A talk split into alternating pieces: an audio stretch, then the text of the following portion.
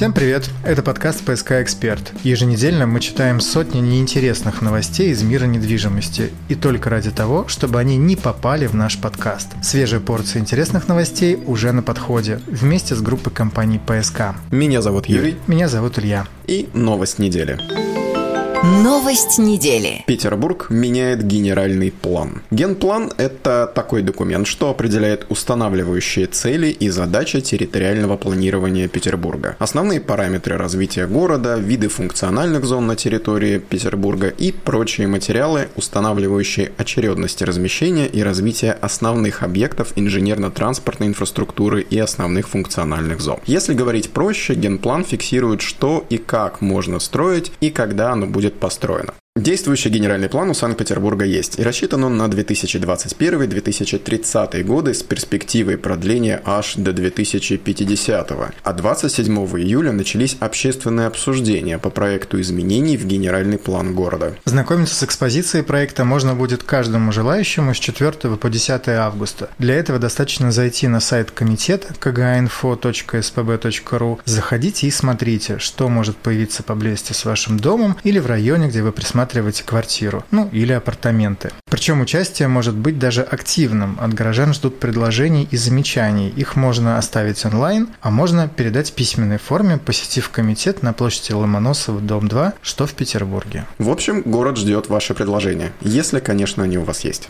И еще одна новость из Петербурга. 22 из 30 крупнейших петербургских застройщиков потеряли выручки за последний год. Строительная индустрия получила на 18,5 миллиардов рублей меньше, чем годом ранее. 17 ведущих компаний потеряли выручки от 1 до 5,5 миллиардов рублей. Первая половина 2022 года прошла для петербургской стройиндустрии в рамках умеренно негативного сценария. Относительно прошлогодних показателей совокупный объем выручки сократился не так уж и драматично – на 8,5%. При этом количество активных игроков на рынке, то есть реально что-то строящих компаний, уменьшилось с 75 до 66. Из 30 компаний, лидировавших по выручке год назад, 22 не смогли повторить свои достижения. В большинстве случаев не досчитавшись от 1 до 5,5 миллиардов рублей. Но есть в Петербурге и застройщики, которые закончили первую половину сезона в плюсе. И в плюсе серьезном. И вот они лидеры. ЛСР, группа «Самолет», Glorox Development, группа компаний ПСК, Ленстрой-Трест и Центр развития. Эти компании заработали больше, чем годом ранее, от полутора до почти 13 миллиардов рублей. Рецепты у компаний разные. Вывод в продажу новых объектов, значительное наращивание объемов строительства, повышение эффективности продаж, кардинальное обновление портфеля строящихся проектов и даже ребрендинг. Что касается группы компаний ПСК, аналитики отмечают, что компания провела огромную работу по обновлению своего портфеля. Это и сеть апартотелей «Авенир», комплекс комфорт-класса из четырех корпусов корпусов Friends, что напротив Новоорловского заказника, и премиальный жилой комплекс «Северная корона» на Каменноостровском проспекте и набережной реки Карповки. Как итог, плюс 1,7 миллиарда рублей к прошлогодним показателям. Тема недели. И в теме недели сразу озвучим цифру недели – 160 триллионов рублей. Именно такова стоимость развития России в области строительства до 2030 года. Юрий, помнишь ли ты, сколько миллиардов в одном триллионе? Ты в прошлый раз мне об этом рассказывал, надо переслушать прошлый выпуск. Тысяча миллиардов или же миллион миллионов. Не об этом, а именно о той сумме, которую мы назвали, сообщил вице-премьер по строительству Марат Хуснулин в большом интервью для РБК. Это интервью разошлось на цитаты и выдержки, ну а мы делимся его дайджестом, выделяем ключевые озвученные намерения и с помощью экспертов разбираемся в них. 90% из этой суммы, а мы говорим, напомню, о 160 триллионах рублей, не государственные средства. Государство участвует в процессе как создатель условий, инфраструктуры для развития строительства, в том числе финансовой, такой как ипотека. И одной из ключевых задач видит сокращение инвестиционно-строительного цикла. Не лишним будет вспомнить, что и исторически в мире выход из сложных экономических ситуаций и рецессий всегда находился через жилищное строительство. Но даже в большей степени в целом через строительство. При этом, по мнению Марата Хуснулина, спрос на жилье в России по итогам 2022 года будет на 10-20% ниже, чем в прошлом году. Такой прогноз дается с комментарием, что ситуация эта в целом-то и не критическая, поскольку в прошлом году, в 2021, спрос на новую недвижимость в России России был взрывной. Вице-премьер также отмечает, что население – это главный инвестор в жилом строительстве. Ну, потому что квартиры покупают люди, а значит финансируют строительство, как ни крути, они. И население, а точнее спрос населения на недвижимость нужно поддерживать. Выделяется три составляющих. Первое – доходы населения. Тут не поспоришь. Если люди не будут зарабатывать, то они вообще ничего не будут покупать. Вторая – доступность ипотеки. Тоже очевидно. Недорогая ипотека и малый первый взнос позволяют брать кредит большему числу людей. Третье – доступность цен на жилье. Здесь, по мнению вице-премьера, чем больше предложения, тем ниже цены. Если предложения нет, то цены в своем росте не остановятся. Как влияет объем предложения на цены на рынке, мы уточнили у коммерческого директора группы компании ПСК Сергея Сафронова.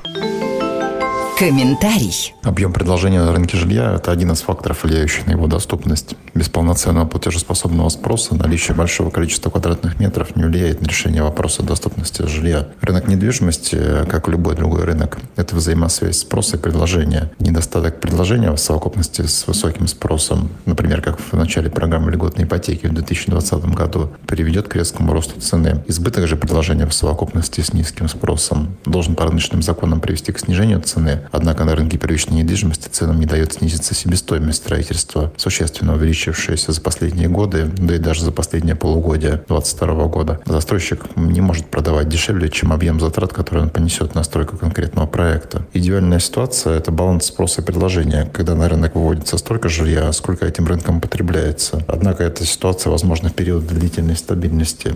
В такой ситуации рост цен на жилье не превышает инфляцию. Текущая рыночная ситуация, когда спрос существенно снизился, дает девелоперам четкий сигнал строить меньше. И при очередном цикле восстановления рынка при недостаточном предложении мы можем увидеть очередной рывок цен.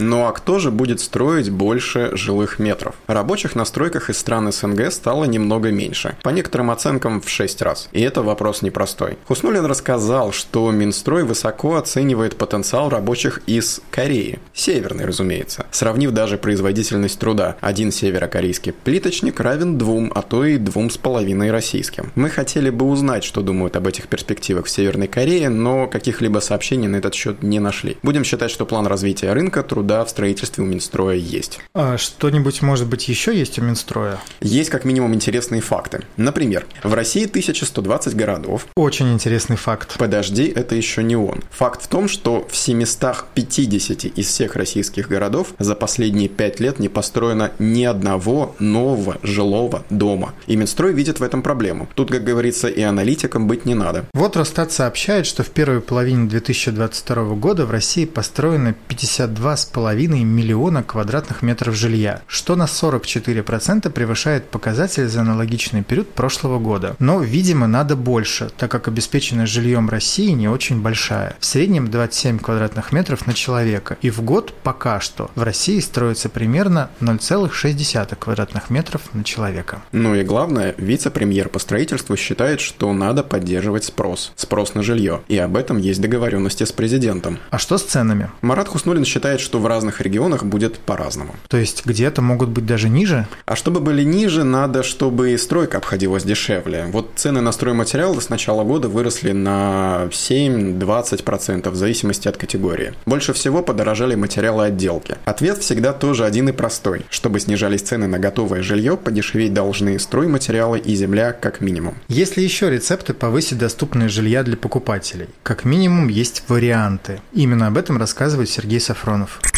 последние годы государство начало развивать арендное жилье через такой институт развития, как Дом РФ. Однако не в формате жилья для социального найма, а для которого характерна символическая плата за найм, как это было в 90-е годы до массовой приватизации квартир, в которых жили люди, а в рыночном формате, по вполне рыночным ставкам аренды. Соответственно, это и не находит массового спроса со стороны населения. Развивая доступность жилья, можно и через рыночные механизмы. Например, через повышение платежеспособности населения и снижение ипотечной ставки. Первым у нас все сложно на протяжении последних лет. То над снижением ставки государство работает через механизмы субсидирования. На протяжении последних месяцев мы видели несколько циклов снижения снижения субсидированных ставок. А есть ощущение, что государство пытается нащупать ставку, которая вернет объемы выдачи ипотеки на уровень предыдущего года. С другой стороны, государство может обеспечить условия и по снижению себестоимости строительства, которое тоже отразится на доступности жилья. Например, обеспечить условия для развития производства через льготные кредиты и льготы по налогообложению. Это не даст мгновенного эффекта, но в перспективе обеспечит снижение себестоимости стройки. Либо вывести на рынок дополнительные объемы земельных участков через упрощение различных согласовательных процедур,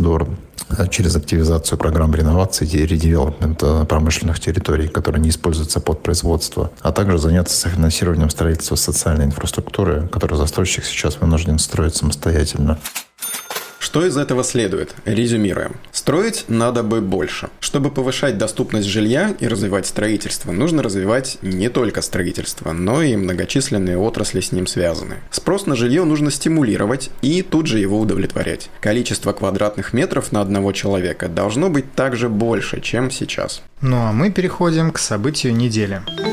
События недели. Яндекс карты обзавелись 3D-моделями новостроек. В веб-версии сервиса в приложении будет позже. Теперь можно подробно осмотреть новые дома, оценить их расположение, а также увидеть, как будет меняться район. На картах уже отображены 5 новых жилых комплексов. Можно осмотреть их корпуса в деталях и со всех сторон, а также оценить окружающую территорию. 3D-модели зданий в картах позволят подробно изучить инфраструктуру вокруг жилого комплекса, какие магазины есть рядом, где находятся остановки общественного транспорта, дороги и парковки, парки. А еще представить, какой будет вид из окон. Посмотреть 3D-здание можно не только в веб-версии Яндекс.Карт, но и на страницах жилых комплексов Яндекс недвижимости. Аналитики сервиса также выяснили, что при поиске жилья люди так или иначе заходят в Яндекс карты, чтобы изучить район, посмотреть панорамы, построить маршрут к новому ЖК от места работы или от дома родителей. Аналитики прям радуют нас откровениями в последнее время. 72% респондентов ответили в вопросе сервиса, что 3D-модель жилого комплекса помогла бы им при выборе квартиры. Новая фишка должна помочь покупателю определиться с покупкой, что дает застройщику также и дополнительный инструмент для продаж. Алгоритм простой. Покупатели увидели новостройку в Яндекс картах, кликнули, перешли на Яндекс недвижимость, посмотрели, какие квартиры есть и какие есть условия покупки, определились с выбором, совершили покупку. Это хорошо, но есть и разочарование недели, а может быть даже и года. Все еще радующие нас аналитики зафиксировали снижение доступности жилья в России. Не уверен, что нужно быть хорошим аналитиком, чтобы прийти к такому выводу, и тем не менее к подробностям. Портал ХХРУ и ЦИАН провели совместное исследование, в основе которого показатель коэффициента доступности жилья – КДЖ. Этот самый КДЖ отражает количество лет, необходимое семье из двух работающих людей, чтобы накопить на квартиру на вторичке площадью 54 квадратных метра при условии сбережения всех своих доходов. Показатель не учитывает ипотеку и расходы на повседневные нужды. По всем 34 городам, которые вошли в выборку, доступность жилья за два года снизилась. Вместо двух городов существенно существенно недоступным жильем в 2020 году Москвы и Владивостока, в 2022 таких городов стало 6. Не осталось городов с доступным жильем, а ранее таких было 14. Сильнее всего ситуация усложнилась в Санкт-Петербурге. Северная столица опять впереди планеты всей. Заработная плата за два года выросла на 3%, а цены на жилье на 54%. В 2020 году на квартиру в Петербурге нужно было копить в среднем 4 года, в 2022 – 6 лет. Таким образом, жителям Петербурга сегодня, в 2022 году, приходится копить на два года дольше, чем покупателям квартиры в 2020 году. Но не будем отчаиваться, не в этот раз, ибо есть и хорошие новости.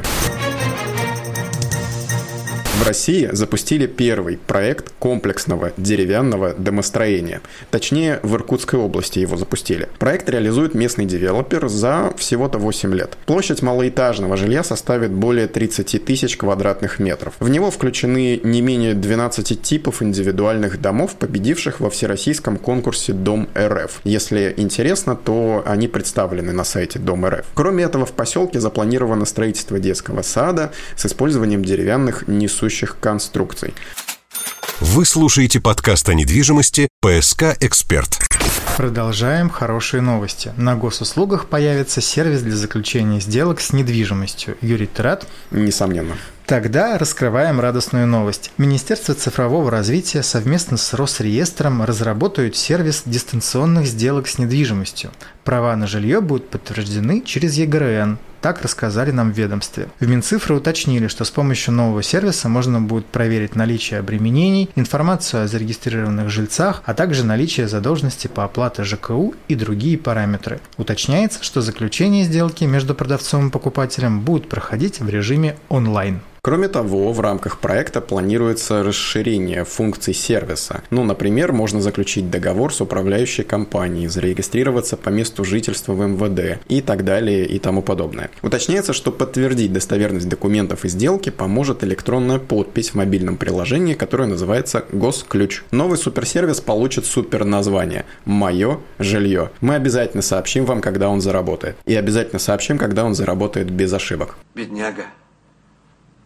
Ребят, на его месте должен был быть я.